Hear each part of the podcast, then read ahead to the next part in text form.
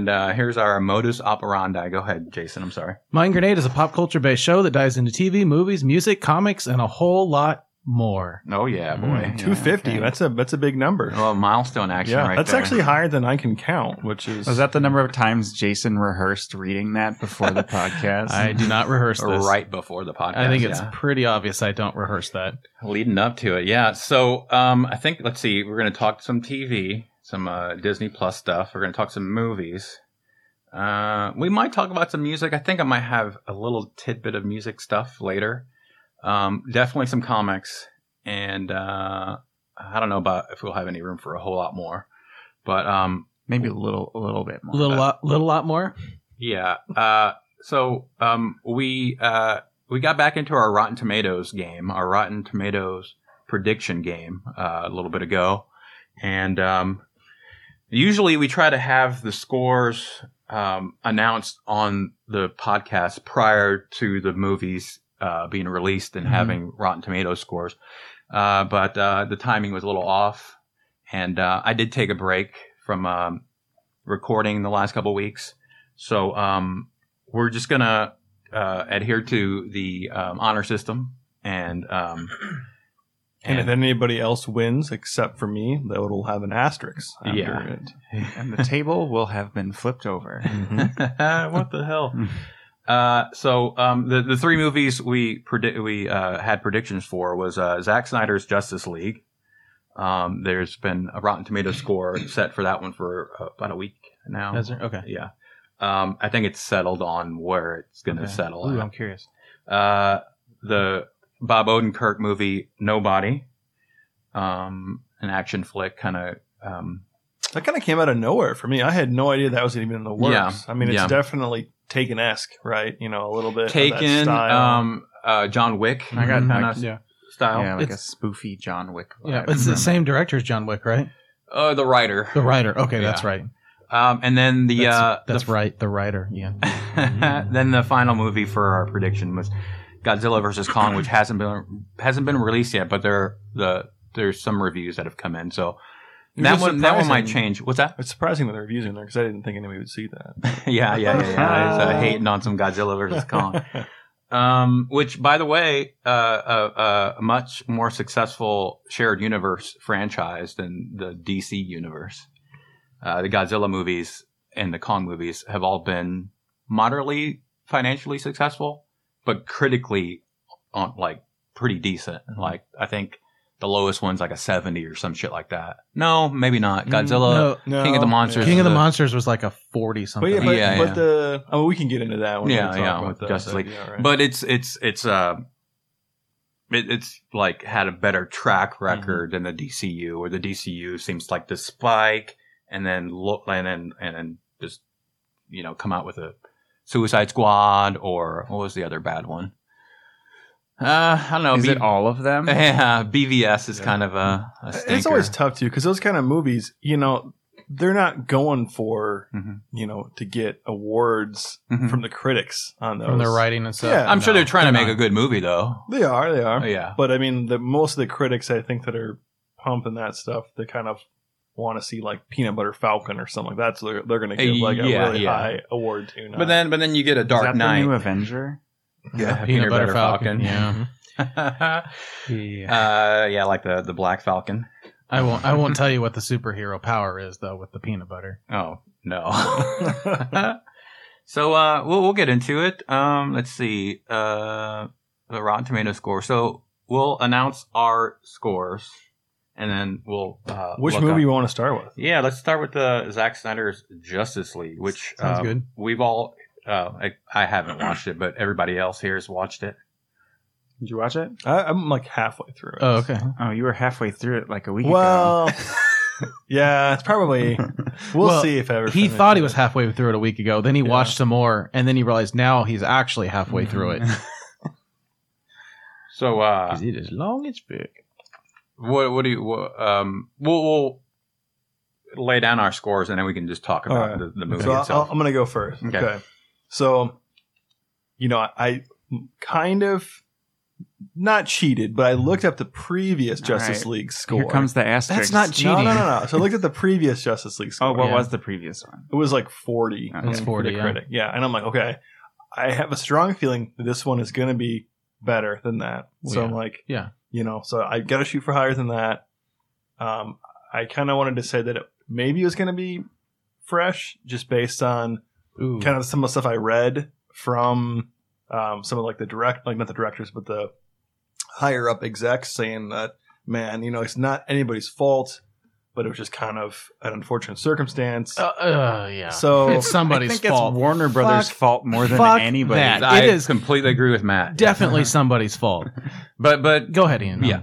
Sorry, this is, this is a lot of a lot of uh, anger and, and the water's boiling over Yeah, here. keep Yeah. keep talking, I'm but just gonna know we may you attack up. you at any point. so okay so my my final kind of takeaway from it was i wanted to give it just barely you know a fresh i'm not saying that movie was going to be great or is great by any means but objectively i thought it was going to be better and then what i've watched i think it was better than original so i gave it a 65 Okay. Okay. So uh, we'll move on to Matt, but yes, I agree with Matt that um, I don't I don't blame Zack Snyder, I don't blame Joss Whedon, I don't blame the actors. I think Henry Cavill's a fantastic Superman, and I think Bat, um, Ben Affleck's a great Batman. Not great, but a good He Batman. is a good He- Batman, he's, yeah. he's like definitely grown on me like the Um, more i've seen him in the role yeah, I, I like him yeah Gal Gadot's great. Like a lot of good, uh, cre- creatively a good group. Yeah. Um, and and it's a shame, yeah, and it's a shame that Ben Affleck didn't. He was supposed to get his own Batman movie that he got to direct, star in, and co-write. And Ben Affleck's a fantastic director. I like um, The Town, Mhm. um, some of his other movies. Uh, so uh, I was pretty excited, but I agree. It's it's Warner Brothers who fucked that whole uh, Justice League thing up because they they want to try to be the next Marvel or they want to keep up with Marvel and stuff rather than just focusing on their universe. They're seeing what the person across the street's doing. they're and seeing trying- the dollar signs Yeah. and that's what they want Right. But I would say though, to one of the biggest mistakes that that they made, Warner Brothers, was picking fucking Zack Snyder. Yeah, yeah. Well, if, if you're gonna go with Zack Snyder, you got to stick with him because he has his own vision and take, and, Yeah. and His vision And- is insane. he he he makes weird choices. Yes, and he has a dark tone. He has a dark his artistic style has a very dark look on life. But you can't you can't just bring somebody else in and try to finish something that's so unique, or you're gonna end up with trash. And trash like the Batman versus Superman, which he directed all by himself. well. I'm just saying. So, but at least, well, yeah, and that one. See, but that also Warner Brothers cut had him cut it back to where it didn't make as much sense. So when you watch the extended version, and this movie in Justice League even made less sense because they cut. Basically, they took Zack Snyder out of the Zack Snyder movie, and then what do you get? You just get a like it's like you like a magazine that you cut like just pictures together and like oh look here's a comic. Right. So, but uh, I don't know. But the, the story goes the Warner Brothers execs before Zack Snyder left because of a family tragedy, they st- they saw this movie or what he was creating That's and right, said, "Wait, yeah. no, like we don't like this. This doesn't like we can't put this out." I- I that think- was before yeah. he left. Mm. They had decided they didn't like what he was doing before hmm he left because of the family tragedy. So they had already wanted to redo this movie. So him leaving made it convenient for them to hire Whedon and bring in and just completely redo this thing. And now we see what the result of that was, which is something worse than what they had in the first place. It, it was strange to bring Whedon in too, because I, I like Whedon stuff, but he's not he's not the visual director that uh, Snyder is. It, it was a weird mismatch. They were like, "Well, this guy created the the, the you know the Avengers, Yeah. uh, like not created, but the you know that first and second Avengers movies were big blockbusters, uh, successful both of them. Um, not perfect, but that's what Warner is just like. Well, we'll bring in this guy who did so much for Marvel. It is a fucking mess. But um, anyway, uh, Matt, uh, what, what, what, was your predictive? oh, I was gonna go sixty-five as well, but since Ian said that, I'll do sixty. okay. So, yeah, so, um, am I good?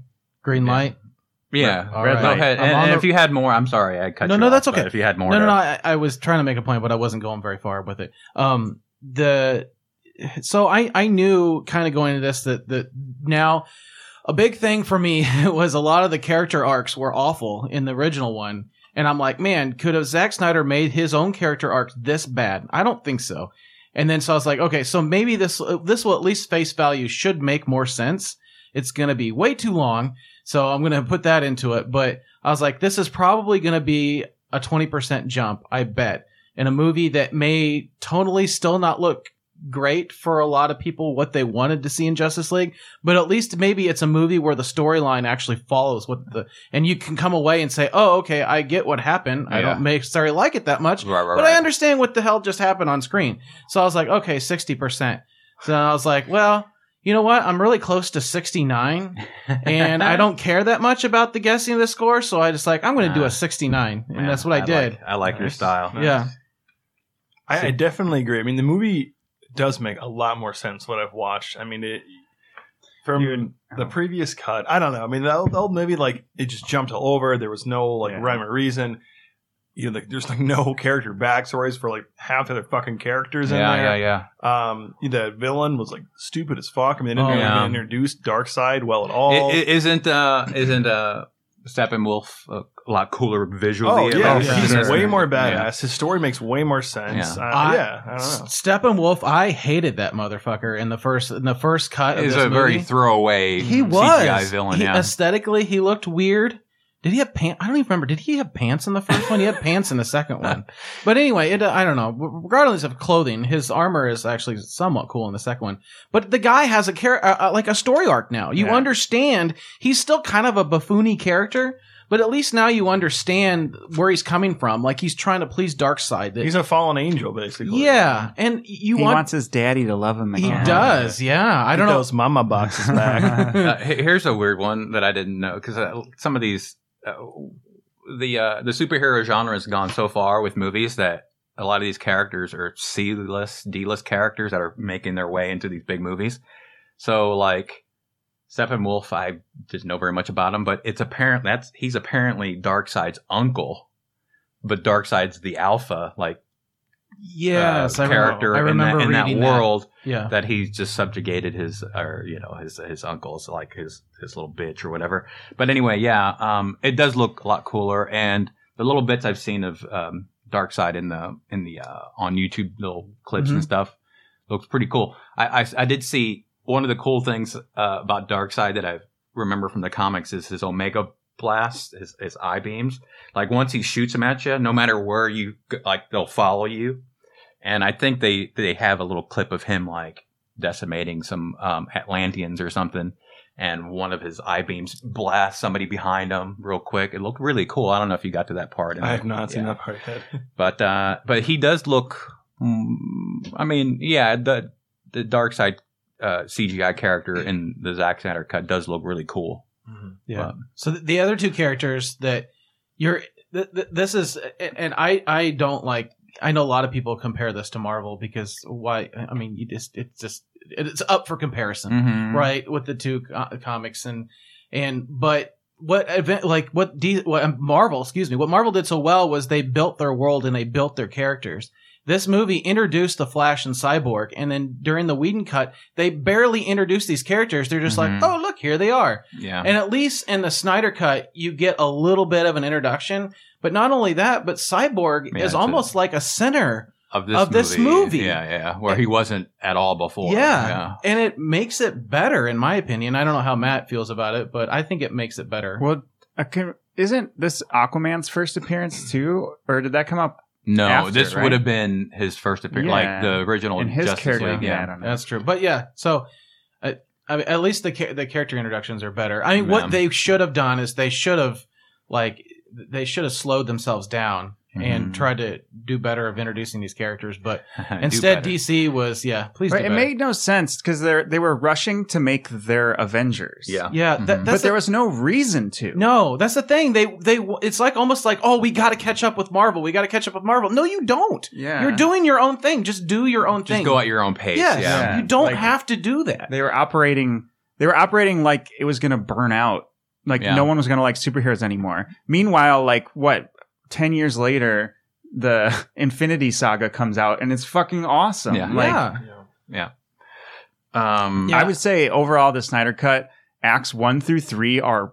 I was like, this is kick ass. Like I really enjoy this because that's where most of the Schneid- Snyder stuff that was added is really on Okay. the front Yeah. end. It was it's all context. But but after Act Three, which coincidentally is also when I stopped and came back the next day, it turns into the same shitty movie. yeah, yeah. like the actual like conflict of it, like getting the mother boxes and the Mhm. fight for the mother boxes is just there's so many moments where you're like, why the fuck would anyone do that? Yeah, you well, Yeah. and it kind of addresses a little bit what Mother Boxes was because nobody ever knew that didn't read comics what the hell.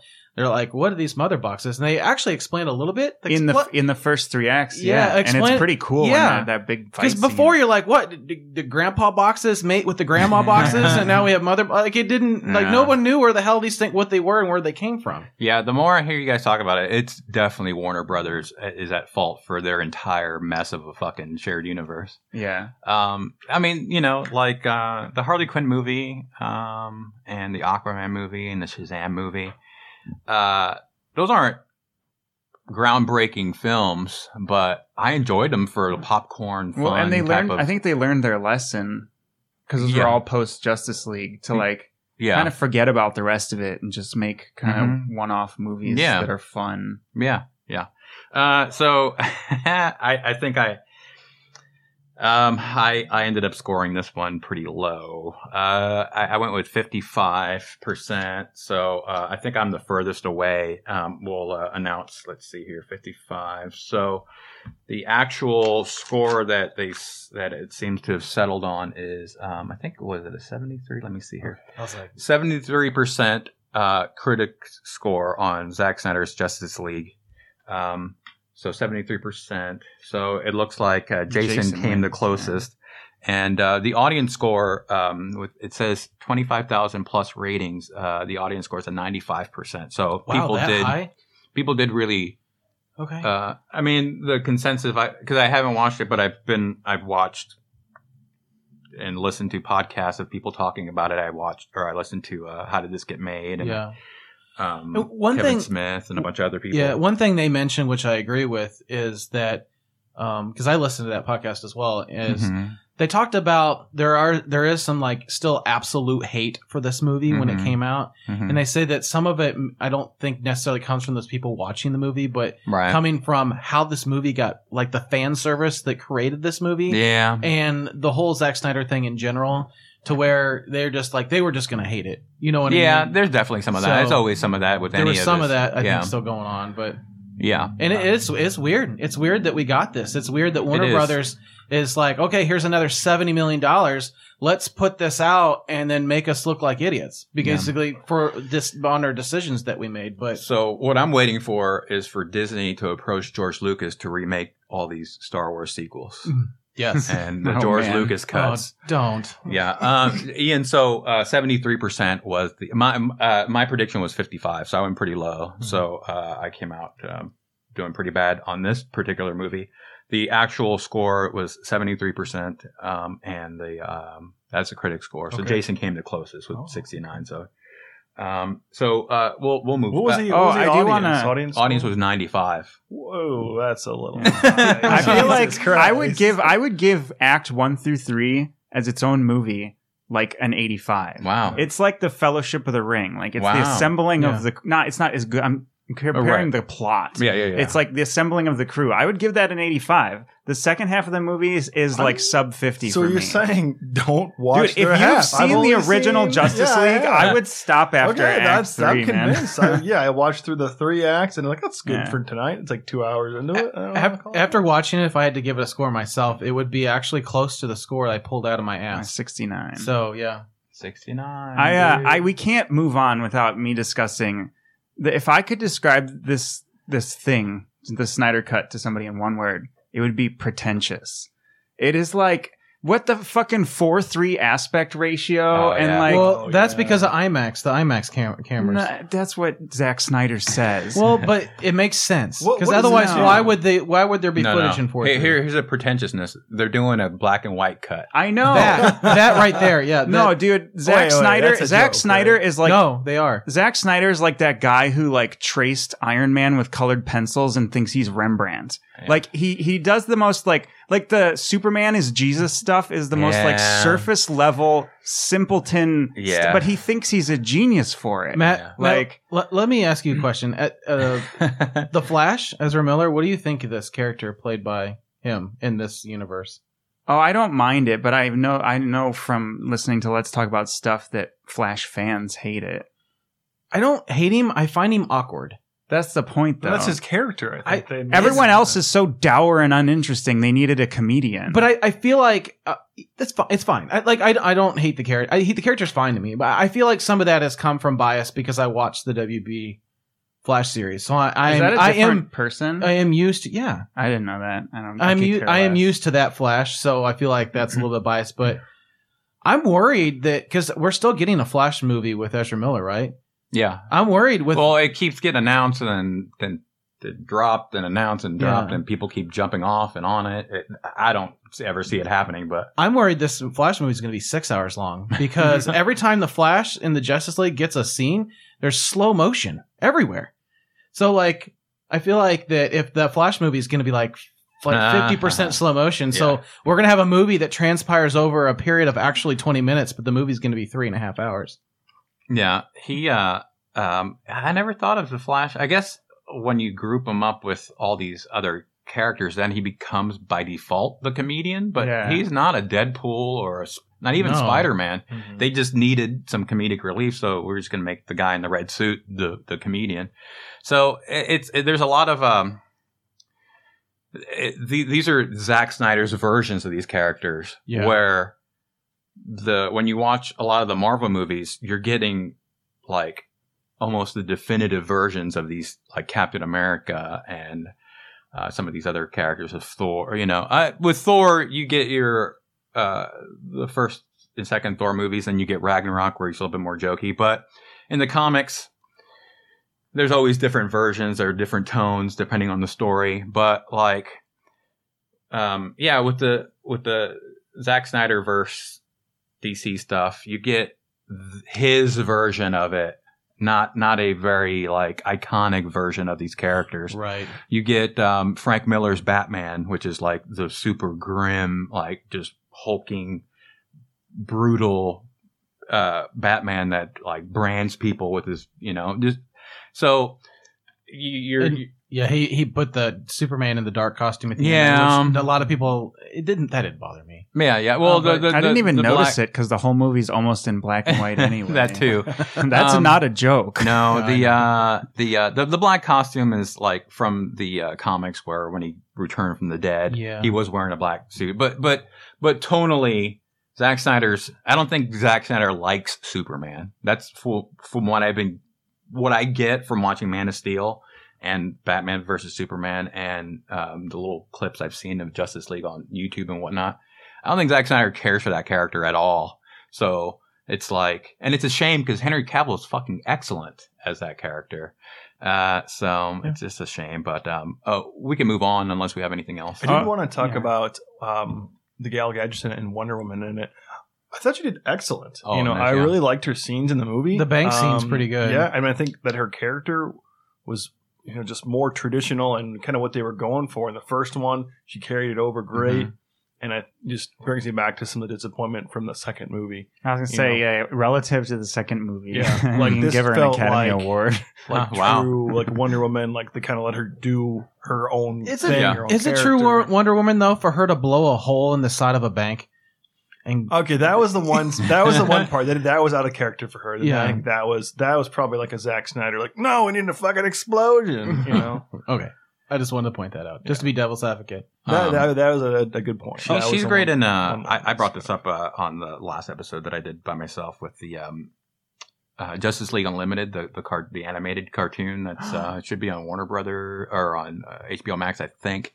Uh, but she's great in that, and, and actually, those those are my ver- iconic versions of the Justice League. Is the this animated version? Yeah, me too. Like, um, and then they also have um, John Stewart, which is not the comedian, but John Right. Stewart, the the African American, um, the U.S. Marine Green Lantern, that on that show became like that. The, the generation that watched that show, that was their Green Lantern, not Hal Jordan, the, Right. The uh, Yes. the so, uh, but in in that cartoon, they the different interactions between each character, like Batman and Wonder Woman, had this flirtate. Well, it's mostly Wonder Woman has this flirtatious thing towards Bruce Wayne, but Bruce is so into his mission that he just doesn't have time. You know, I don't have time for a relationship or whatever. Um, and I I thought that like that shit's cool. Like these little interpersonal. they actually do that in the movie. they do. too. Do they? Okay, There's cool. there's, Why there's- not? There's Yeah. a little bit of sexual tension that you feel. Yeah, why not? But you know, like I, I just felt it a lot. So speaking of the animated series, I had this joke planned for at, when Ah. we talked about the Justice League to be like, my Justice League has the Martian Manhunter in it, yeah, yeah. and this movie fucking has my Yeah, favorite yeah, character yeah, in it. I was very excited for He's that. great in the Justice League Unlimited too. It's a great character. Yeah. Like um, he's barely he's in the movie only to set up future appearances that are never going to happen. yeah. But still, you, you know, at this point, who knows what's going to happen? I Matt? know. We may get we may get a continuation of this Snyder cut. Who knows at this point, Yeah. right? And that's the other thing too is that now there's this uh, new hashtag to restore this uh, Snyderverse. Snyderverse, which That- is this story sounds fucking dumb.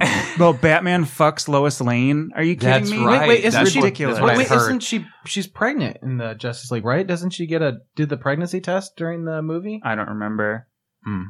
But that was the whole thing, right? I But the, I mean, this? the the future direction that Snyder had was that Batman fucks Lois Lane and has a baby, and that causes Superman to go genocidal maniac. yeah, and become a dictator and, And then- stuff. Yeah, He fucks and it's Batman. even worse if it supposedly happened while he was dead, which Yeah, is what wow, Jason is now suggesting, because See, that's, like the a- dumbest character that, motivation. That goes to like you took care of my wife while I was dead. Now I'm going to kill everyone. Well, he took care of her all right. That, Yeah. goes, that goes to the point I was making about him not liking Zack Snyder not liking Superman. Like, let's just turn him into a despot. Yeah, but they, they didn't build a previous relationship with those two during this No, movie. it No, just- so it's out of nowhere. I don't. Th- I don't know. It's like- That's like Like more a of like the like a pretentious fuck? Bullshit that Zack Snyder does. Okay. Yeah. Let- now that you're triggered, Matt, let's trigger you some more. Oh, I did want to. I can't. We can't stop without me just saying that I also hate uh, Aquaman's character Hmm. because, like, I get like uh, you have a character and you bring an actor in, and the actor kind of blends with the character and makes it their own portrayal. Mhm. Instead, they said, "What if Aquaman was Khal Drogo?" And they're like, "Oh, we should get Jason Momoa to play it." Like it, I- it, the character, like what Aquaman is a biker dude that Mhm. that drinks whiskey. I just, it's every time Jason Momoa plays a character, he's just Jason Momoa. He's like Yeah. the most one-dimensional actor, Yeah. and it's, he didn't like take a character and inform it by his personality. He's just like, oh yeah, I'm just gonna take my shirt off multiple times. Right, and right, right. I, I find that character And by your smile, you enjoyed so. that. Un- oh, of course I did. Yeah. I'm not complaining about that. It, it's funny though, mm-hmm. because like it worked out for Warner Brothers. Yeah. yeah. like that that character is very milk toast in the comics. I mean, they they, they have stories where they make him badass, but Right. like they definitely went with a I- choice. I, I had this vision in my head of like like this guy, like the director or whatever, with people in the room is like, okay, we gotta we gotta make Aquaman cooler, Hmm. and he turns to the guy behind him. He's like, just work on making him cooler, and he turns around. Then he turns around like two seconds later, and the guy's like holding a knob in his hand. He's like, what happened? He's like, it it broke off. They're like, we turned the knob to 15 right, and it right, just right. snapped off, and now we don't know how to fix it. yeah. All right. We're, uh, we're going full sexy with Aquaman. Full sexy. Um, uh, let's see. Before oh, uh, any thoughts on? I, I know Ian hasn't made it to the end there. I know the end has a little uh, coda at the end. The with epilogue, the yeah. epilogue. Yeah. How about Uh, I'll just say these two words: Jared Leto, new Joker. Matt, go. I thought it was fine. Okay. okay. All right. So, uh, Yeah, I, I refer you to the uh, what was that podcast you sent us? oh, uh, how did it? How did this get made? Yeah, Yeah, that the bald guy. What's his name? The host. Oh, uh, Paul Scheer. yeah, he, he has a good take on it. So Okay. I agree with him. Yeah, yeah, yeah. Uh, that was a good mix of people to talk, discuss. I mean, they really just like hit up every aspect of this did, yeah. thing. Uh, I, I, I'm out of those four guys, I'm I'm somewhere between Paul Scheer and Jason Mantzoukas' take, where I I, I didn't watch it because I wanted to hate it. I, I'm just kind of over it now. this is fucking like, good lord. Like even while listening to some of these podcasts over the, I was like, oh man, I'm already, and and then this will probably be good for me. Yeah, I, I thought their conversation was very balanced, which I appreciate that. It Yeah. came from every direction, and you know, some of which I kind of agreed with, and some of it I didn't. right. You're not all- gonna, yeah. But that, everybody has that's their what opinion. made it so great. Um, and some some things they said is like, oh yeah, I could, you know, it kind of changed my mind a little bit. But Mhm. Um, so we'll move on to the next movie. Uh, we got two more for the Rotten on the Vine game, our Rotten Tomatoes prediction game. Uh, the Bob Odenkirk uh, movie action flick Nobody, Nobody. It nobody, just came out of nowhere because, like uh, Ian was saying, that um, uh, you know, it's, no, nobody saw it coming. Ian, yeah. Mm-hmm. Um, I just You- I just watched this film. I watched it uh, Saturday night. Um, uh, we'll Did do you our go to the theater? Is that yeah. Oh, went to the theater to watch it. It's only playing in theaters. Was Um, it was it packed in theater? It was. Sorry, There's no. quite a bit of people, surprisingly. Yeah. Um, uh, I uh, um, didn't know about this movie until me and Jason were trying to get movies for this little segment, and he brought this one up, and I was like, do "What is people this?" Still make movies? I know, right? um, I knew it all along. and uh, Bob Odenkirk, who he- here's my okay. Most people know Bob Odenkirk from Better Call Saul, from Breaking Bad. Yeah. I go way back with like uh, Bob Odenkirk. I know him as a comedian, like a super funny, Like Mr. Show, right? Mr. Show. I used to, Show. that's one of my favorite, if not my favorite, sketch comedy show. Um, he was a writer on SNL previous to Mr. Show, and um, and uh, what else did he do? He was a writer. Was he a writer on? Um, I think he was a writer on The Simpsons, but um, he he's uh he just like I said, he's become more of a serious actor with Breaking Bad and Better Call Saul, and he's getting a lot of acclaim for those roles. But uh, this is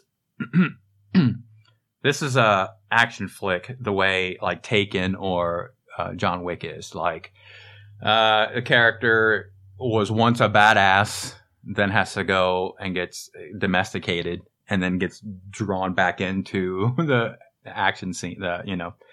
Uh, becoming a violent person again. And um, but Bob Odenkirk's so unassuming. He just seems like a regular, normal, Mhm. you know, middle aged man that doesn't look like a like Keanu Reeves. You're like, okay, that guy could possibly be a bad, be a badass, you know. But uh, Bob Odenkirk is so un- unassuming. Yeah, it's like me. Um, It's like me. I, I can relate to him. People don't look at me and be like, that, somebody point at me and be like, "Oh, that guy's a badass," and be like, "Wait, wait, you mean the, the guy behind him? Like, no, no, no, that guy." I think they look at you, Jason, and go, "That guy eats a lot of Taco Bell." Well, I that's anymore. What, that's the I know. look That's I'm what I'm. I'm rubbing the wound. I know. um, I'll go first with my prediction on this one. Um, I um, and then uh, we'll go around the table, and then uh, well, I'll, I'll uh, we'll wrap this one up for this movie. Uh, Nobody. Uh, I gave it a uh, a seventy six. That was from looking at trailers and whatnot a month ago. Um, so I gave it a seventy six. What about you guys? Uh, go ahead, Jason. All right, I'm gonna go with one dollar. No, I'm actually I'm really seventy five. I'm like tucked right in there with you. Okay. Oh man, I had seventy. God damn it. Um, What are you seventy three? I had a I had a seventy, so I guess I'm gonna go sixty nine now. Um, yeah, pull a Paid off last time. I Uh, don't. Yeah. And and I, I feel like so I, you guys probably have the same thoughts on this. My guess is it, it's not going to be a John Wick or a Taken quality because it is kind of like somewhat of a copy of that same idea. Yeah, it's not like a fresh, fresh no. movie. So I feel like it's going to be lower than those. So I I still feel like because people want to see movies, it's people still like that style of movie because it is fun. Um, and there's a lot you can do with it. I still don't think it, it would be fresh and um, certified fresh, but I didn't think it was going to be like an 80 or above. The angle movie. of this movie is different, though. Like he has a family, he has things to lose, Um, and he also is a guy that has sh- basically shut himself down for a long time. Where John Wick, you don't. Right, Isn't that taken though? I mean, that's taken. That's Uh, red. yeah. I mean, there's still. I, kind am going to comment on, yeah. on all this stuff that you guys are saying since I've watched the movie. John but, Wick. yeah. but- Um, so the uh, the score, uh, the Rotten Tomato score is at 81 percent with Wow. 162 reviews, a 95 percent audience score. So um, That's I, impressive. Okay, so uh, I gave you guys my um, prediction. That was before watching the movie. I'd say um, with my normal scoring um, on the podcast when I do the solo movie reviews, I, I give it like a like an A minus. Um, the uh, Rotten Tomato score, I probably yeah, it's probably like an eighty one. Um, that's fair, I think. Um, it, it's okay. So yes, it is like they're they're not they're not doing anything new with this, but somehow like this is a high recommendation for me. This this movie, like once it comes out Okay. on streaming or whatnot or rent or whatever you want to do, um, highly recommended. Even though, yes, and it's written by the guy who did John Wick, so it has the rough the Russian mafia coming in and being complete fucking you know uh, Is there going to be a John Wick verse? um yeah see i'm not sure if this is like connected or They're not just but going to make it- it multiple movies it- about like retired assassins, Yeah. and then they're going to get together in like an Expendables type scenario, right yeah and th- this this uh it, it's not um it's not reinventing the wheel at all but but boy does it feel like a fresh like i don't know man i i Well, that's enjoyed what it John. That's what John Yeah. Wick was, though. But Yeah, John yeah. Wick wasn't a fresh idea, No, really. that- it was just so that's a great- extremely well. that's a great executed, example because like when we all at least me when i went to watch john wick for the first time i was like oh a cool looking action movie but then it exceeded my not I mean, John Wick was like it wasn't fresh in idea, Mhm. but it was fresh in the choreography in execution yeah like the stunt. oh the choreography is yeah. amazing the choreography in this is very um like bob odenkirk does all like all his stuff like there might be one shot or two where it's like somebody else um that gets thrown Mhm. aside or whatever but it's uh it's it, it was really um man i i That makes me really excited. yeah, it. it has an energetic kind of pacing and editing all the way through. You're moving along. Um, you're rooting for Bob Odenkirk the entire time. Uh, there, there's the tropes are in there, man. Like, eh, of course, it's the Russian mafia that he gets embroiled with that he has to go kick their ass. But man, there's some really satisfying action scenes in this, and um, and story points. Um, it's got Christopher Lloyd's in it. Uh, let's see, uh, the RZA is in Christopher it. Lloyd. That's wow. Yeah, the Mhm. RZA is in it. Um, uh, let's see who else. This Uh, doesn't tie into the greater Breaking Bad universe. Connie Nielsen. Let's see who else. There's some guy comes up to him. He's like, "You better call Saul." He's like, "What did you just say?" Um, uh, yeah, hi- highly recommend this movie. So, um, I did I who came in the closest with this one? It was a I think you had the 81%. highest, You right? You did, Yeah. Hector. okay, yeah, cool. you did. You got one one percentile. Because uh, I predicted seventy six, That's we were all and they got an eighty one. fairly close to number. I guess everyone suspected that. It'd be, I I guess everyone has a soft spot for a uh, a, a friendly, nice assassin. You Yeah. know, everyone Well, loves. I, I like Bob Odenkirk, and the movie, did- the trailer felt good. You when I watched it. Yeah. I, I felt real good. They, here's the next one. I'm pitching the next one in the John Wick verse. okay. Uh, he's a retired assassin, but he's Mister Rogers. So he hosts like Wow. a children's Oh. daytime TV show. So that would be perfect. Make I him would love even that. more gentle and unassuming before he goes ham. Do you guys ever hear those? Ru- it was never true, but rumors that Mister Rogers was covered in tattoos and that's why he wore his Oh, sweater Yeah. because he was like a Vietnam vet with like 30 confirmed kills. I, I was gonna go. The mil- it sounds more like military tattoos, but I was gonna go with like the spider uh, web tattoo. And yeah, Wait, he wasn't. yeah, no, right. That, Unfortunately that actually not. would be a pretty funny movie. If I would did enjoy right. that yeah. movie. they could do it. Right. The uh, the other flick I watched, I, I went to the theater to watch uh, this one. We weren't predicting on, but I, I watched The Courier with uh, Benedict Cumberbatch. It's a film. It's a historical, it, it- based on real events. It's a historical, old school spy drama. Hmm. Um, it's uh, Bob, uh, not Bob Odenkirk. It's uh, Benedict Cumberbatch. Let's see. Yeah, it's um, it's about it's it's it's set in the '60s. It's um, it's about the Russians and Nikita Khrushchev and the Bay of Pigs, uh, that era of um, of the Russians Cold. War, I guess.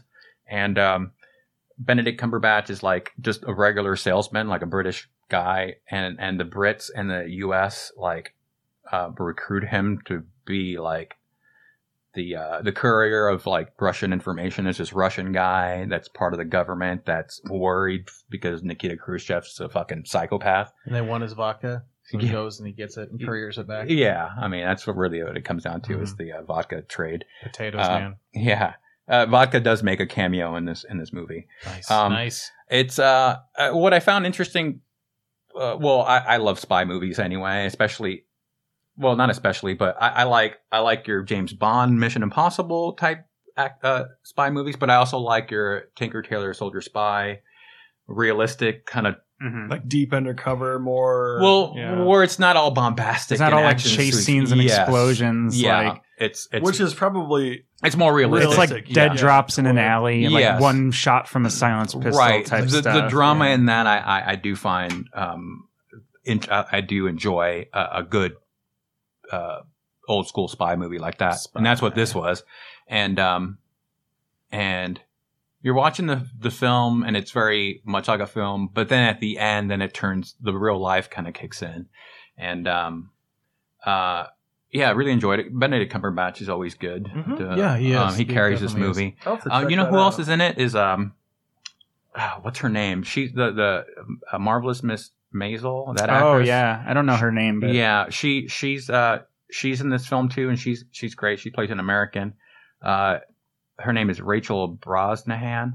Uh, she's really good in it too. But um, yeah, I just want to give a shout out to that film as well, The Courier. If uh, Did you see? you're into, I might, I might be getting the name wrong, but uh, Enigma, the one with Benedict Cumberbatch, which he's.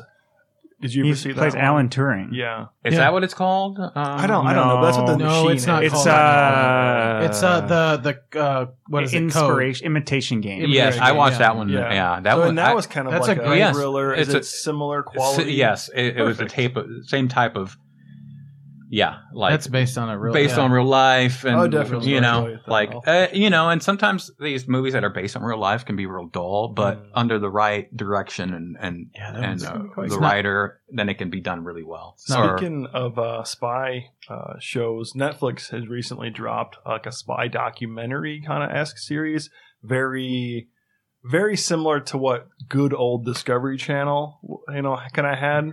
Um, yeah, I mean, if you're looking, if you're bored, want to throw some on, it's extremely interesting and, and fun to watch. I was hoping you didn't take my idea because on the way over here, I was thinking the whole spy thing. It's like with the white white vision. I was like, if they did like an all black vision, then you could have like the spy, Spy versus, versus spy Oh, thing going on, where they're they're trying to trick each other and trap each other. It'd be a cool little uh little Uh-huh. uh, Disney Plus series. He has to start a new TV channel though. I'll call it Mad TV. All right. Um, we'll move on to our last movie on our list here for our, our Rotten on the Vine segment. It's uh, Godzilla vs. Kong. So this one hasn't come out yet, but it does have Rotten Tomatoes score. So we'll just kind of, soon, Play- right? Doesn't it come out pretty soon? um, Thirtieth. yeah. And I got my tickets for the IMAX for that one. I'm super stoked. They had a trailer for it in front of uh, uh, the Courier last night when I was what watching C do you have? Uh, uh, eight. I think I usually go for that middle kind of H Yeah. or G somewhere in there. I was gonna hire a really tall person to sit in front Yeah, thanks, buddy. uh, but um, I, I was ready for just to watch because uh, Legendary and Warner's have been going back and forth this past year with Dune and Godzilla versus Kong. They're like, Legendary's like, Dune has to be a theatrical release, like, and uh, we'll we'll we'll give up Godzilla versus Kong to be just be streaming, but as long as Dune gets a theatrical, a proper theatrical release, and um, um, I'm not sure where they're at now, but I know Godzilla versus Kong is getting the dual theatrical release with the um, uh, HBO Max uh, streaming release, and uh, I, I didn't think they were going to do a theatrical release of um, Godzilla vs Kong, so I was just like resigned to the fact that I was just going to watch it streaming. But I'm the closer and the more the closer we get to the release date and the more trailers I see, super excited for this movie. Um, I'm just the mark for kaiju and, and Godzilla stuff, so um, really excited about that. Um, we'll start with um, Can I go first? yeah, yeah. Go ahead with uh, the right, Godzilla so versus Kong prediction. Godzilla versus Kong. You know, I feel like critics are always way harsher with Godzilla. Um, so I kind of wanted to give, you know, a general both kind of scores because I feel like For this one, critics, I'm guessing it's going to be about like a 50%. But, but are the critics not actually pretty forgiving of King Kong? Uh, Oh, sorry, it's not King Kong. It's only Kong Right. because Yeah. there's Kong. licensing issues right. with King Kong. So, yeah, I, I don't know. I still think that they're just they're very harsh on Godzilla. So I think critics are going to give it a 50, but I think the audience will give it a strong 75. I don't think King Dong has been You said copyrighted, 50? though. So I, I'm going to say Oh, I'm going to you're- say like audience 75, but I'm going to put an asterisk for critics are going to give it a way lower. So critics give me 50. we don't care what you think I- the audience well, is going to you know, say. But I, I think that the audience is going to historically the audience loves the Godzilla movies. I mean, if you look at the last one that came out, I think the audience score was like fantastic. I mean, the last one but was the like critics- a 53. yeah, the critics like just like totally murdered. but the it. first one was like a 73, I think. The, so the first one was a little slower than the second. I the did second not one, like the first the- one. I, I like both of them for different reasons. The second one's just all fucking monster, like incredible CGI and sound design and everything. And then the stories kind of uh, the human stories just traditional, just weak sauce. Mhm. Uh, the uh, the the original Godzilla, the 2014 with um, Bryan Cranston, um, and Quicksilver and the Scarlet Witch is in it too. Uh, that one they it's it's uh, it was more um, they went that um, Jaws route where they don't show so much the monster until the very end, like with Jaws, the Yeah. shark and stuff. Uh, I like that film for what it is there, uh, but yeah, the second one made up for you not seeing as many monster battles in the first one. Skull Island, though, that's a that's a sleeper hit right there. That, I that- like Skull Island's probably my favorite of the monsters. yeah, Yeah, and, it's- and it's, it's- rated the best one out of all, all of them. Um, Wh- What is the license thing with King Kong? I've heard I don't about know. that. It's weird. Yeah, Mhm. you can't say king. Would you rather them just change the Kong and went with like King, like just named him like Frank or something, like King Frank or or, or Do- Dong, King Dong? I mean, he's a big gorilla. he's probably got Oh, yeah, a, you know. and uh, and you know, the adult industry doesn't probably often. a licensing issue Well, with the- the adult h- industry with that. How They already often? have- Listen, how often do you think the I adult don't think industry King Dong would like someone else using his name. How often does the adult industry actually copyright their stuff? Look at how ridiculous some of their names things are. They don't copyright that stuff. They're not worried about anybody stealing it. King Dong, I- I think it would have been plausible. and you could have wrote it into the story. I mean, look, he's been a lonely gorilla on an island for a long time. Look, well, we don't need to get into this, but I'm just saying it's possible. Matt, what was what was your score? Are you done thinking of gorilla? Yeah, whose turn is it? Mac can go. Like, I have a degree in biology. I have like a minor in in, And in, dogs. in gorilla. Let in me gorilla talk penis. a little bit more about I this dong. minored in gorilla penis. I could go on and on about it. Uh, yeah, I, I got. I think I messed up my guesses on the last one, but uh, I'm gonna give it a 65 Okay. How did you mess up your guesses in the last? because I think that I was gonna give nobody an 80, and I gave it the King Kong score, Mm. which was a 70. Mm. But now I'm r- reducing it a little bit. You're locked in now. Okay, where are we at with um? Oh, you Matt, you said a sixty-five. Yeah. Okay, uh, so Right. Jason's left. Guys, I have to Yes. interrupt. I, I gotta. Okay, yeah, we're out, gonna uh, bid adieu to Ian. I'll see you guys next See ya. time. Okay, we'll let you know where you uh, ranked on the Godzilla versus Kong and how wrong you were with uh, Mhm. Um, so I think Godzilla versus Kong, not Dong. Dong probably be seventy. I'm gonna go with a fifty-eight percent. Why? I don't remember what my logic was. I think I think it was the Godzilla King of Monsters that drug it down for me with that forty. I, when I saw that forty percent, I was like, ah, I'm gonna go Yeah. up the middle with this because with those two characters together, and you're gonna get a movie basically that's just gonna be a lot of big guy on big guy bumping going on. I'm not okay. I shouldn't say bumping because I did the King Dong thing earlier. Fighting going on, basically a lot of big, awesome scenes with them fighting. So, 58. You said fifty-eight. Yeah, I'm. I, All right. I'm afraid I might be low on this one, but that's where I. That's where I felt it out when I was thinking about it. Should we? We should guess. Like, uh, okay, so there's the audience score, right? And there's the score that we're really guessing for. Oh, I. but me and you should guess for what Hector's score is going to be. Yeah, I really think the audience score is going to be a bunch higher than what the critic score on this All movie right. is. I think Hector's going to give it a 91. okay, I'm going to go with. so I'm oh, gonna go ahead, please. I'm going to go with 82. Okay, I gave it Godzilla versus Kong a sixty-three. Ooh, But not, yeah. not, we're not, I'm not, we're guessing what you actually think of the actual movie. Oh, okay. Uh, well, so when, when Hector watches when it, I watch he's gonna give it a 91. Yeah, yeah, that's, yeah. Let me write that down so we remember. A ninety-one, and what did you say? 82. 82. Okay, because I'm really stoked for this. I gave, uh, I think I gave Godzilla versus, I'm sorry, the King of the Monsters, which I'm, I loved, but I still gave it like a C plus or some shit like that, just because I gotta keep it real, like the fucking, Yeah. the, uh, the, the human story stuff. And it's not like it's impossible to have the human aspect of a Godzilla, of a kaiju movie to be good, because I've watched, there's a Shin Godzilla, it's a, a Toho, more current Godzilla movie. Oh, that's the one where they're like in space and shit, right? No, they they they if they if the story. Oh no, that's like an animated thing on. Yeah, I thought that's what you're no, talking no, about. this is a this is a this is a live action, um, just uh, Japanese spoken like produced and everything, um, Godzilla movie. But the uh, the way the the human story in that in that film is really compelling actually because the fucking the kaiju comes out of nowhere and um the fucking Japanese government is is just tripping over themselves with bureaucracy and that's real like that's Yeah, probably what yeah, would yeah. happen like the people are like oh wait well, should we do this or do that and uh, so it's possible for a Godzilla or just a kaiju movie because that Skull Island movie was really good. It had really good action monster stuff, but it also had good char- uh, character stuff with the humans.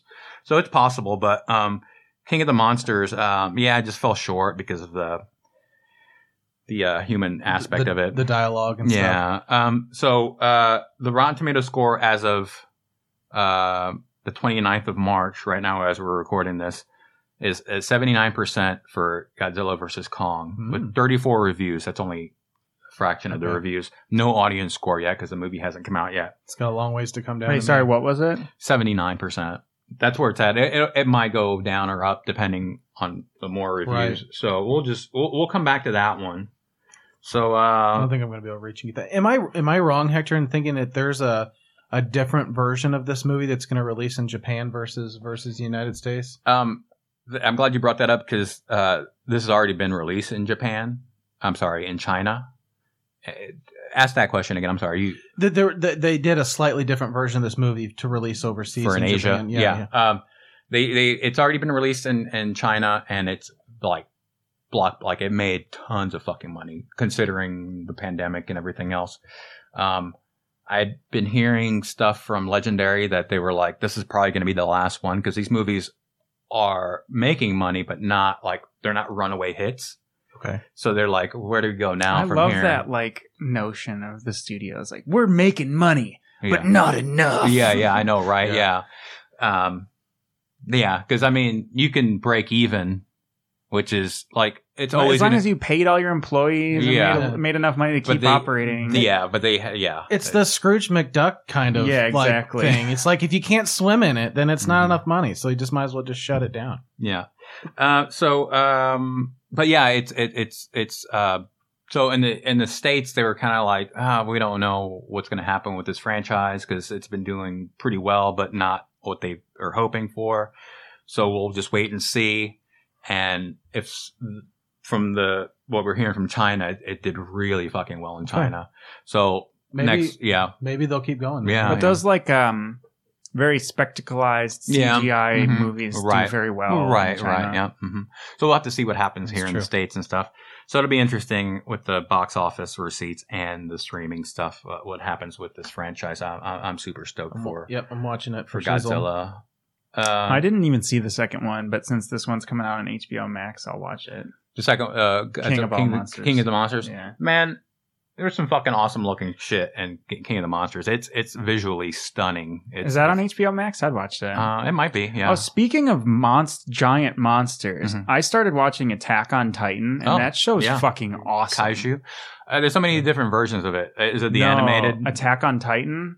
it's Attack a on Titan. manga. Yeah, yeah. It's like uh, basically whatever this world is, but Yeah. like at some point in human history, these giant monsters that just eat people. but they look like humans, right? Without Yeah. skin. And then Yeah. so humans walled themselves into this city, right. and then the city's like under attack by these monsters. But like, it is so grim and dark and Yeah. gritty and real, and like. It's an like an animated show and Yeah. like it like gives me chills like Oh. it's it's a very well done show and people rave about it and, and i've always I've- wondered for why. years now. Yeah. I've heard people rave It's about awesome. it, uh, and it's kaiju because they're giant, Yeah, exactly. human-looking things. But um, uh, real, real quick, Jason, I'm sorry to interrupt you. You were about to say something, but since Matt brought up the anime, I did watch Grave of the Fireflies, Okay. and uh, that's fucking sad. Yeah. was my description pretty good? So hey, uh, Matt bringing up the uh, uh, anime that's really grim, uh, Grave of the Fireflies. Um, I, I'm ashamed to say that I've never watched any of the uh, Studio Ghibli movies. Like, oh those um, are such good movies. yeah, and it's just beautiful animation. did you watch And, uh, one? Well, the Grave of the Fireflies is. Oh, that is Studio Yeah, Ghibli? mhm, yeah. oh it's an one that I older one yeah. Yeah. Oh well, that changes my. If it's funny, if I was to describe Studio Ghibli to someone from the movies I've seen, Yeah. I would call it Japanese Pixar. Yeah, But given the movie that you guys are talking about, I don't think that that's the best description. no, No. not at all. because this is this is based on World War II. Yeah. and, and, and like, like the effects. human suffering. It yeah, the is, yeah. effects of the average person in Japan during all that. But yeah, Yeah. it is. It is. Um, it's an art piece. It really is. Oh, for sure. Um, I would. but you were gonna say something, Jay? Huh? Oh, I was gonna recommend Matt should watch Love and Monsters. Or have you have you seen Love and Monsters? Anybody else? I, no, I no, brought yeah, it you up. brought it up. Yeah. I brought it up on our mashup episode with Let's Talk About Stuff, and I think Steven ended up watching it and talk about it. But but uh, you should watch that What one. is it again? Love and Monsters? What is it about? It's about it, it's, live action. Yeah, it's live action. It's basically about the a- aliens to come. I think it was was. It's been a while. I watched it now, but basically, our the, the some of the animals and creatures on our Earth get supersized and mutated. So the monsters become these oversized thing, uh, like insects and things like that. So people have had to go underground into And there's like bunkers to people survive. in two separate bumper bunkers that are yeah, in he love tries with each to. other. Yes. Okay, yes. I've read that description on Netflix or whatever, but I've never watched it. Yeah. Okay. It's actually it's. I described it as um like Zombieland kind of for That but, was like- the vibe I got reading the description, but with like monsters. Instead yeah of instead of monsters and a, a tone down of course Hmm. a little more of a, a light and cheery feel to it but all but the same style of what they're trying to accomplish comedically and things like that so Um, so uh, we'll move off our Rotten Tomatoes game real quick, and uh, we're probably gonna. Um, I don't know if we'll get to talk about uh, the Winter Soldier and um, WandaVision. Maybe we'll talk a little bit before we wrap it up. But I wanted to bring up. Um, we were talking about Zack Snyder and the DCU earlier. Um, a week or two ago, it was my birthday last week, so I um, uh, since I wasn't able to do the Comic Con this year because there is no Comic Con. Yeah. Uh, for my birthday, I hit up all the comic book shops in town, and um, I picked up some. I scored some cool shit, and um, one of the things I, I picked up was uh, this um, DC, um, this collected edition of this Wonder Woman book called Dead Earth, and it's uh, written and drawn by Daniel Warren Johnson, and it's a Black Label uh, DC uh, book. So it's it's for it's not for children. Uh, the Black Label stuff's for uh, like a mature. Xena warrior princess vibe yeah, on the cover. Yeah, it's the the art's very uh, gritty. Is that Batman's belt? Yeah. Okay. Yeah. So this Yeah. is this is the premise. It's uh she she wakes up and it's nuclear holocaust. Like she wakes up out of some like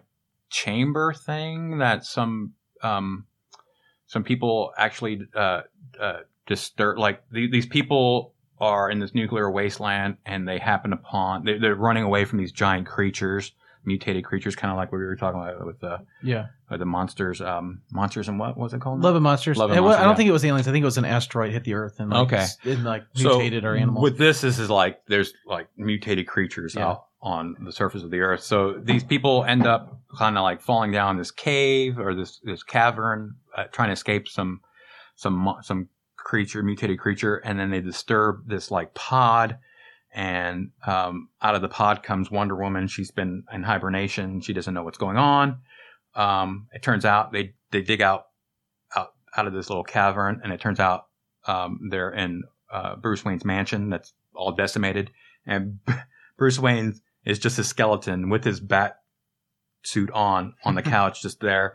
And you look, and and the the part of the mansion's busted open, uh, like one of the walls is missing, and you can just see like this this grim, you know, um, apocalyptic uh, setting, and uh, apparently, like I haven't read the entire thing yet, but, uh, but like she's um, this is like I don't know how many hundreds of years in the future, and uh, the world's all decimated, and uh, she I guess she takes Batman's utility belt, and from what I've listened to on podcasts, eventually she like gets caught in a situation where she's using Superman's.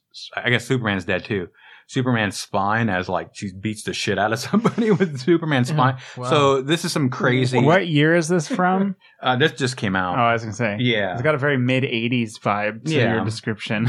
Uh, Wonder Woman's mission was to save man's world from itself. She failed. When Diana awakens from a centuries long sleep, uh, she discovers Earth has been reduced to a nuclear wasteland. Now she's marooned in a dark and dangerous future, protecting the last human city from the titanic monsters and struggling to uncover the secret of this dead Earth and how she may be responsible for it.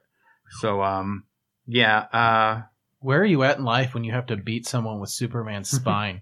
yeah, like uh, is that her new lasso of truth? I guess so. Yeah, yeah. So it gets really brutal. I'm really looking forward to reading that.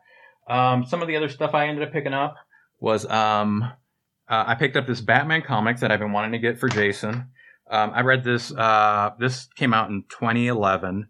Um, it's uh, Scott Snyder, not Zack Snyder. Scott Ooh. Snyder, uh, one one of the most known Batman writers, and Greg Capullo. Uh, this is a gift for you, Jason. This Ooh, is a nice. Batman number five Thank you. just just don't just pick it like don't worry about what came before what comes after just read it purely as a book by itself Okay. just that issue um it has a i'm not going to tell you what you're getting into like when i first read that in 2011 um so um almost 10 years ago um so i was in my i'm in my early 40s now i was in my early 30s been reading comics since i was 16 that book made me feel like I was 16 again reading it, reading comics. Like it, it, they do, you just have to go with the flow when you're reading it. So uh, I'm being cryptic because I don't want to ruin the experience for Okay. you. All right. All right. so all right. when we record again, um, I will have read it. yeah. And uh, something else I ended up reading was, um, or picking up was uh, Teenage Mutant Ninja Turtles: The Last Ronin. And I got the director's Oh, cut that I picked up first, Yeah. and then The um, co- the cover art's pretty. yeah, that's pretty sweet. And that's Kevin Eastman, the original, one of the original comic book, uh, I'm sorry, one of the original Turtles creators. Yep. Um, so this is fucking cool because this is supposed to take place uh, in the future, and you don't know which turtle this is because he's wearing a black mask and he's got And he's all the kinds only of. one left. He's the only one left. Uh, there's the the three other his brothers are dead, and um, he's on a revenge mission, and it gets really Frank Miller ish, kind of brutal. Okay. Um, it's really good. It has a raid, kind of that movie, that action movie raid, where the guy's trying to make it up to uh, uh, this building with a bunch of people coming at him, trying to kill him. Um, it's uh, uh, at the end of this issue, you then realize which of the turtles it is, and it's it's it's it's one of those things with comics where you're reading it and he's speaking and he, he throughout the throughout the story he's speaking to his dead brothers. So he's talking to himself essentially. And if this was a cartoon or a live action film you'd probably be able to recognize by the voice. But since you're reading it you do you have nothing to go on to to, to tell which turtle it is. So and they do little subtle things with the storytelling where you're like oh that could be Raph or that could be Donnie or you know and um, you're not sure till the very end. And uh, that was excellent. I got the director's cut, and um, Is it just two parts? no, and these are the same issues. It's just this this has a different cover. It's the same thing. It's Oh, it- they're they're both issue one. I think it might be a four issue miniseries. Um, but man, really enjoyed this. Um, and then I picked up. Let's see. Uh, this is uh, Berserker. This is uh, Keanu Reeves' uh, book. He he wrote and created this book. It's from Boom Studios. It's uh, he he hired a uh, another writer who's actually a pretty uh, respected writer in comics, Matt Kindt, and it's art by Ron Garney. And um, this book just came out. Um, like I said, Keanu Reeves created it, um, and it's essentially um, kind of an ageless warrior, badass character. Um, he's been alive. Is that Keanu Reeves? and the character looks like Keanu Okay, Reeves. yeah. Yeah, I mean on purpose. It's hard to tell from over here. Yeah. and it on purpose. It's uh, you pass that over, and um, so he he he's got like I guess Wolverine powers maybe, or they can reconstruct them or something. He's ageless. He just lives forever. He's lives for like thousands of years. So the twist at the end is that he he can he he remembers everything. So he remembers his birth, but then the twist is that he at the end of the issue his birth was during like caveman times, so he's been alive since like you know forever, and he's still alive now, and he's this mercenary type of character. So um, a little bit of old news for the podcast. Uh, this just got picked up as a movie and an Oh, yeah. animated, like Nice. animated thing for Netflix. Like, I I mean, you can tell right away. Like, that's what people were saying. It's like, oh, he's just wanting to make his new. I was gonna say, is A Keanu Reeves gonna be franchise. Berserker? Yes, Yeah. like yeah. So So, okay. His um, career has taken the most interesting. Yeah, yeah, yeah. But it's usually good stuff. mhm. I, when I hear the, I, I had heard of Berserker before, and I, but every time I hear that, I automatically, as a huge Gears of War fan, think of Gears of War because there's Berserkers yeah. uh, in Gears of War. Um, so uh, yeah, I'm glad I got a copy of that, and uh, it's uh, I haven't read that one yet, but uh, I'm looking forward to reading that one, and that'll be there'll be more issues to that.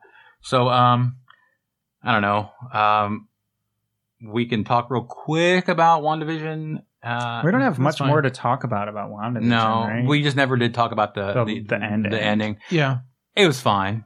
yeah. It was okay. It was fine.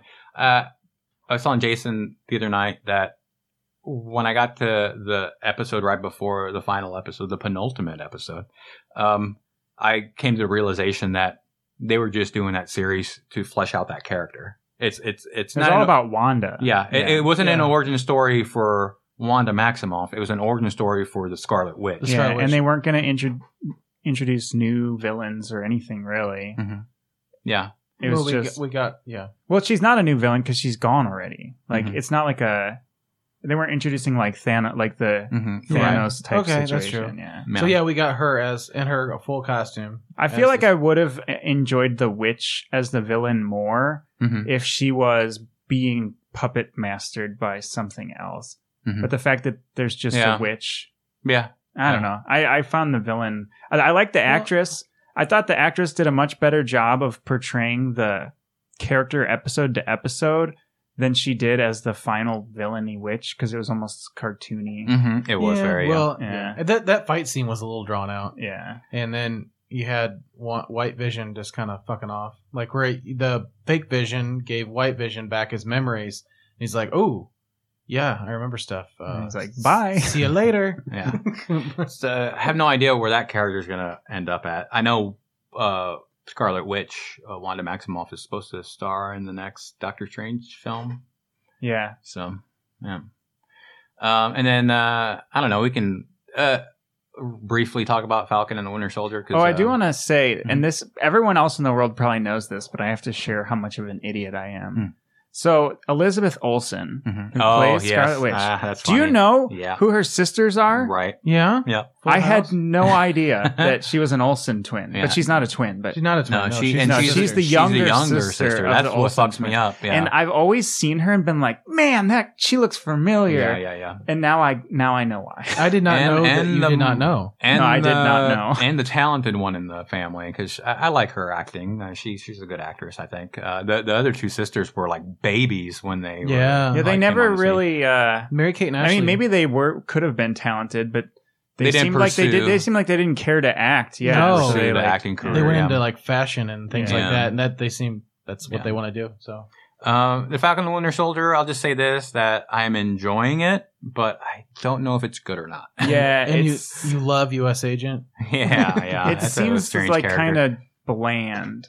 Um, But- I, I like the I like the Winter Soldier stuff, and I like um. I I thought the in episode two the therapist scene was kind of forced almost Mm. like where they got called to the office to sit and look at each other and Yeah. try to. I was like, okay, well this was I enjoyed the scene at face value, mhm. but it's like okay, you forced this in here to try to develop their relationship, It was just weird. It was kind of odd to me. Like where the therapist is like, okay, before you go out, you need to come. We need to come, and you too. We need to sit down Yeah, with yeah, each other. It's like, what? Okay.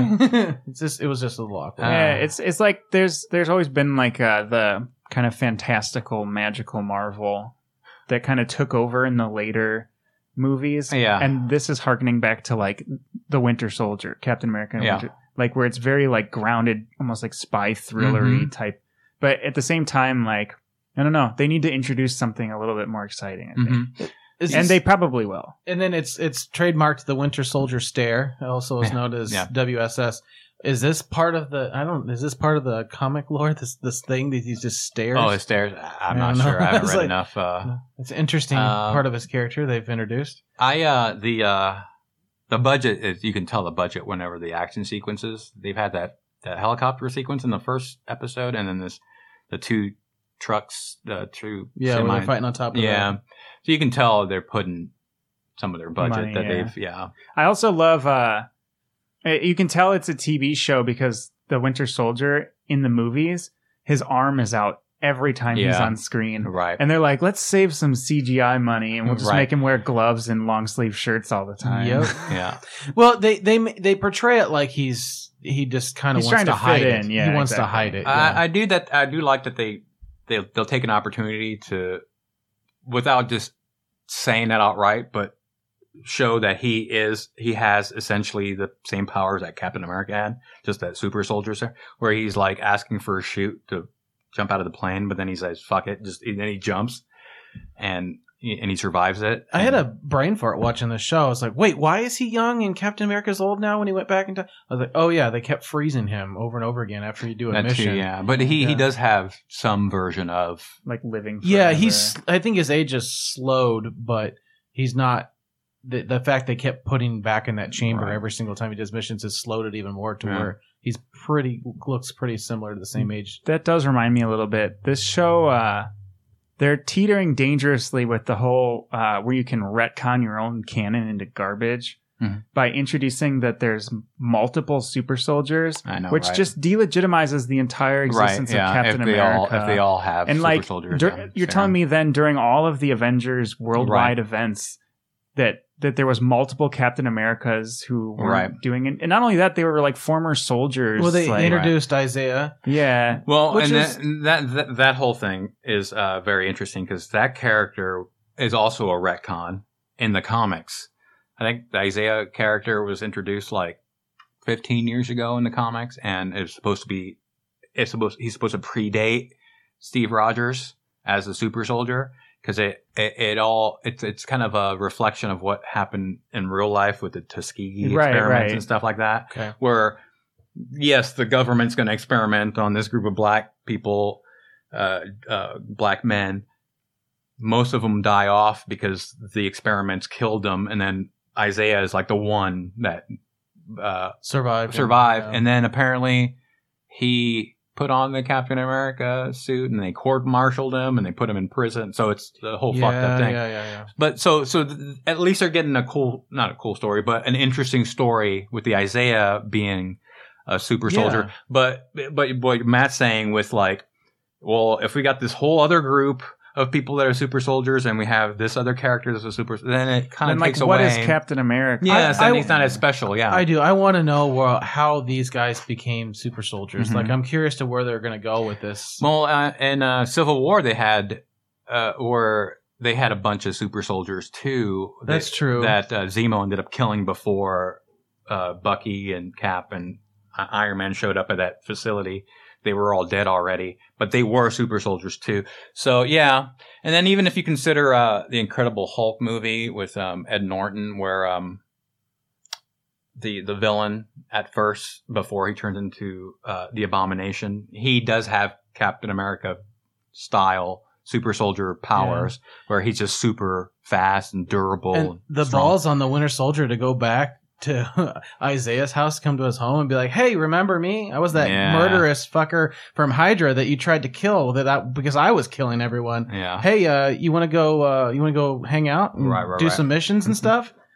He's Yeah. like, "Get the fuck out!" yeah I think that's like um what I worry the most about with Marvel continuing to do this shared universe Mhm. is it's fine to to progress forward. Mhm. So like Thanos made sense because he never had any reason to come to Earth and he was doing his own thing and then now he has a reason to come to Earth, so he's introduced into the story. Mhm. But if they keep doing these things like, oh well, this was actually happening the whole time that was happening, Mhm. you start to like just fuck your entire foundation the of your continuity. Yeah. like, oh, there's been witches all along. Yeah, yeah. What were they? Right, what were right. they doing? Like, you didn't have Witch to do stuff. that. Yeah, This, is gonna be yeah, nice. This this is this is where it's gonna get really tricky for them is when they're gonna try to reintroduce or to introduce mutants into the if Marvel they make it a future event, Yeah. like something happened but coming up that but- creates mutants. But but then they're going to be like, well, how did this Magneto character come about as a mutant when his origin story comes from World War II, and this Wolverine character that's been Yeah. around for 120 years? or as a even mutant. Wanda, they're like Yeah. they hinted in the show, like oh, she she actually maybe had powers before. Mhm, right? Yeah, yeah, yeah. So Eh. What if the super uh, soldier serum ends up just being a witch brew? Ah, toil in trouble. yeah, yeah, yeah. Winter soldier is Uh, gonna get into trouble. and what? So with the WandaVision show, I was more a fan of the journey. More I was than a the fan of like destination. that. It was a swing for the fences type Yeah. thing. Like And then this show, The Falcon and the Winter Soldier, um, like I said, I'm enjoying it while I'm watching it, but I, I'm not sure if it's a good show. yeah, Yeah, So- I, I mean, I, I'm enjoying it also so Mhm. far. It's early. Mm-hmm. How, do we know how many episodes there's going to be? I think there's like six or eight or something like that. Probably Okay. more like six. Now, is this going to be one of those things where it's introducing for stuff going forward, like WandaVision, where it's not likely not going to be anymore? yeah, I Do we don't, know? I don't know, because because um, Black Widow is supposed to take place in the past because she's dead in the current. hmm So I, I'm not sure what this is gonna uh, boil over into. Yeah. Uh, but uh, um, we'll start wrapping it up. I, I wanted to do, um, unless you guys have anything else to. Um, I, I wanted to do a couple of podcast recommendations. Uh, Song Exploder. So, um, Oh, I used to listen to Song Yeah. Exploder. That's a really cool They break down um, songs, and then the, the, at the end of the episode, they play the song as in, in its yeah, and they usually have like you know, isolated tracks and Yeah. bits and Yeah, they'll have the person, the, the the artist on. The ones I listened to recently were one for Tame Impala for the song. Um, Man, Mi- I forgot about that. might be time. uh, definitely, if you're somebody who's uh, into drumming, this Tame Impala Song Exploder episode is fucking excellent. And then they also do one for uh, RT, uh, Run the Jewels for the song on the current album with um, Zach De La Rocha and what's the guy from what's this, who sings Happy with that Pharrell. Pharrell Pharrell. Williams. Yeah. Yeah. so it's it's it's uh El-P on this episode because he's the producer for Run the Jewels and uh, one of the rappers on Run the Jewels, and he breaks down whatever the song is that the four of them are on. Mhm. Uh, him, Killer Mike, um, Pharrell, and uh, Zach De La Rocha. So that was a good episode. Those are two uh, episodes of Song Exploder that I I, recommend. say the one that that just for my own anecdote of that Mhm. show. One of the earliest episodes was about the song Ophelia by the Lumineers. You okay. know, oh, Ophelia. Yeah. Yeah. So that song has like this four on the floor, just kick sound. Okay. And they, they talk about how they, they took a microphone and they walked around the entire studio to find a particularly like stompy, creaky floorboard in the studio. Wow. And then they recorded them stomping on Yeah. it. And like those little anecdotes make the song so much cooler when you listen to it again. yeah, yeah. You're like, oh, that's a rusty old floorboard in some Mhm. studio. Um, that yes, little anecdotes like that on the Run the Jewels one. There, uh, El-P's talking about Zach De La Rocha of uh, Rage Against the Mhm. Machine, and Zach wanted to. He was kind of getting into the, the the flow of the rapping part of it, but at a certain point in the song, El-P wants some of the rage, some of the scream, Yeah, you yeah. know, and he had to coax that out of uh, Zach De La Rocha for for that song, and uh, um, so it was very interesting. Uh, but also, Song Exploder has a Netflix series. Like there's uh, Netflix Netflix uh, Song Exploder episode. Like Oh, cool. I'll Yeah, check that out yeah. too. That'd um, be a really good visual mhm, thing. Yeah, yeah. Uh, I think the one I saw, I haven't watched any of them yet, but there was like uh, Trent Reznor well, with Nine Inch Nails was doing one of his songs on that. The other podcast re- recommendation I want to make is uh um is uh Listen Impossible uh or or what uh, uh not another butt podcast I think was from that first episode I listened to and um That should be our tagline. yeah, where you guys are going through your like The figuring out what yeah. what name. Yeah, uh, so that was fun. Um, uh, the, uh, you guys are probably as of this recording, three, four episodes are out at this point. Five. Visby Oh, nice. six will release as this one, which will be Drive a Clock Shadow, which I encourage everyone to listen to because that one's a that's a pretty good one. Nice, nice. Uh, little uh, kid commentator Mm-hmm. making cameos in, uh, on the episodes. Uh, that's with uh, Delavan and JJ of uh, Can't Sit Still podcast, and uh, and the two of you, Yep. Matt and Jason. Um, so there's a couple podcast recommendations there, and I think that's all I've got for this episode. Um, Well, I want to shout out uh, a band that I've listened found long ago and kind of rediscovered again. Uh, The band's called Pinback. Have, you- have you guys I've- heard? I've of heard the name. before? So I'm gonna shout out three of their songs uh, because the first one is like their their big pop hit. Like it's not a pop song, but it's called "Good to Sea," but it's C like ocean, S E A E or S E A. It was on Okay. Scrubs, which is how I found this Ah, band because I was like, I really okay. like that song, so I tracked it down and Yeah. found the band. But they have two songs. One's called Barnes, B A R N E S, and the other one is called uh, Devil I Know. And they're just this band's really cool. And they did they like kind of just fizzled out after like two albums. What's the name of the band again? Pinback. Pinback. All right. I did discover an indie pop song that I really like lately. It was called it's called Listerine by Dayglow. It's a good it's a good song. Dayglow. I've heard that. I've heard that name as well. indie pop band. Is it played to the um the the song Glycerine?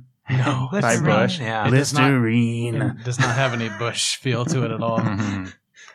Um. Okay. I think that's it, guys. Um. I think uh we'll call it an episode. That was uh, episode 250. Um. See. Do a little bit of networking. Uh. You can find our podcast on uh, Overcast. Yeah. You can find it on Spotify. You can find it on iTunes. Um. You can find it on mindgrenadestudios.com. Mm-hmm. You can find you can find Listen Impossible and Mind Grenade on Twitter. You can follow us. The Mind Grenade is uh, at Mind Grenade One, and what's the uh, Listen Impossible? Impossible underscore pod. All right. So um, thanks for subscribing, everyone. Thanks for listening. Um, this has been Hector for Jason, Ian, Matt, and King Dong saying Mhm. so long, and we'll talk to you soon. We love you. We love you, King Dong. The moving of that sign, the ground is shaking like no. I danced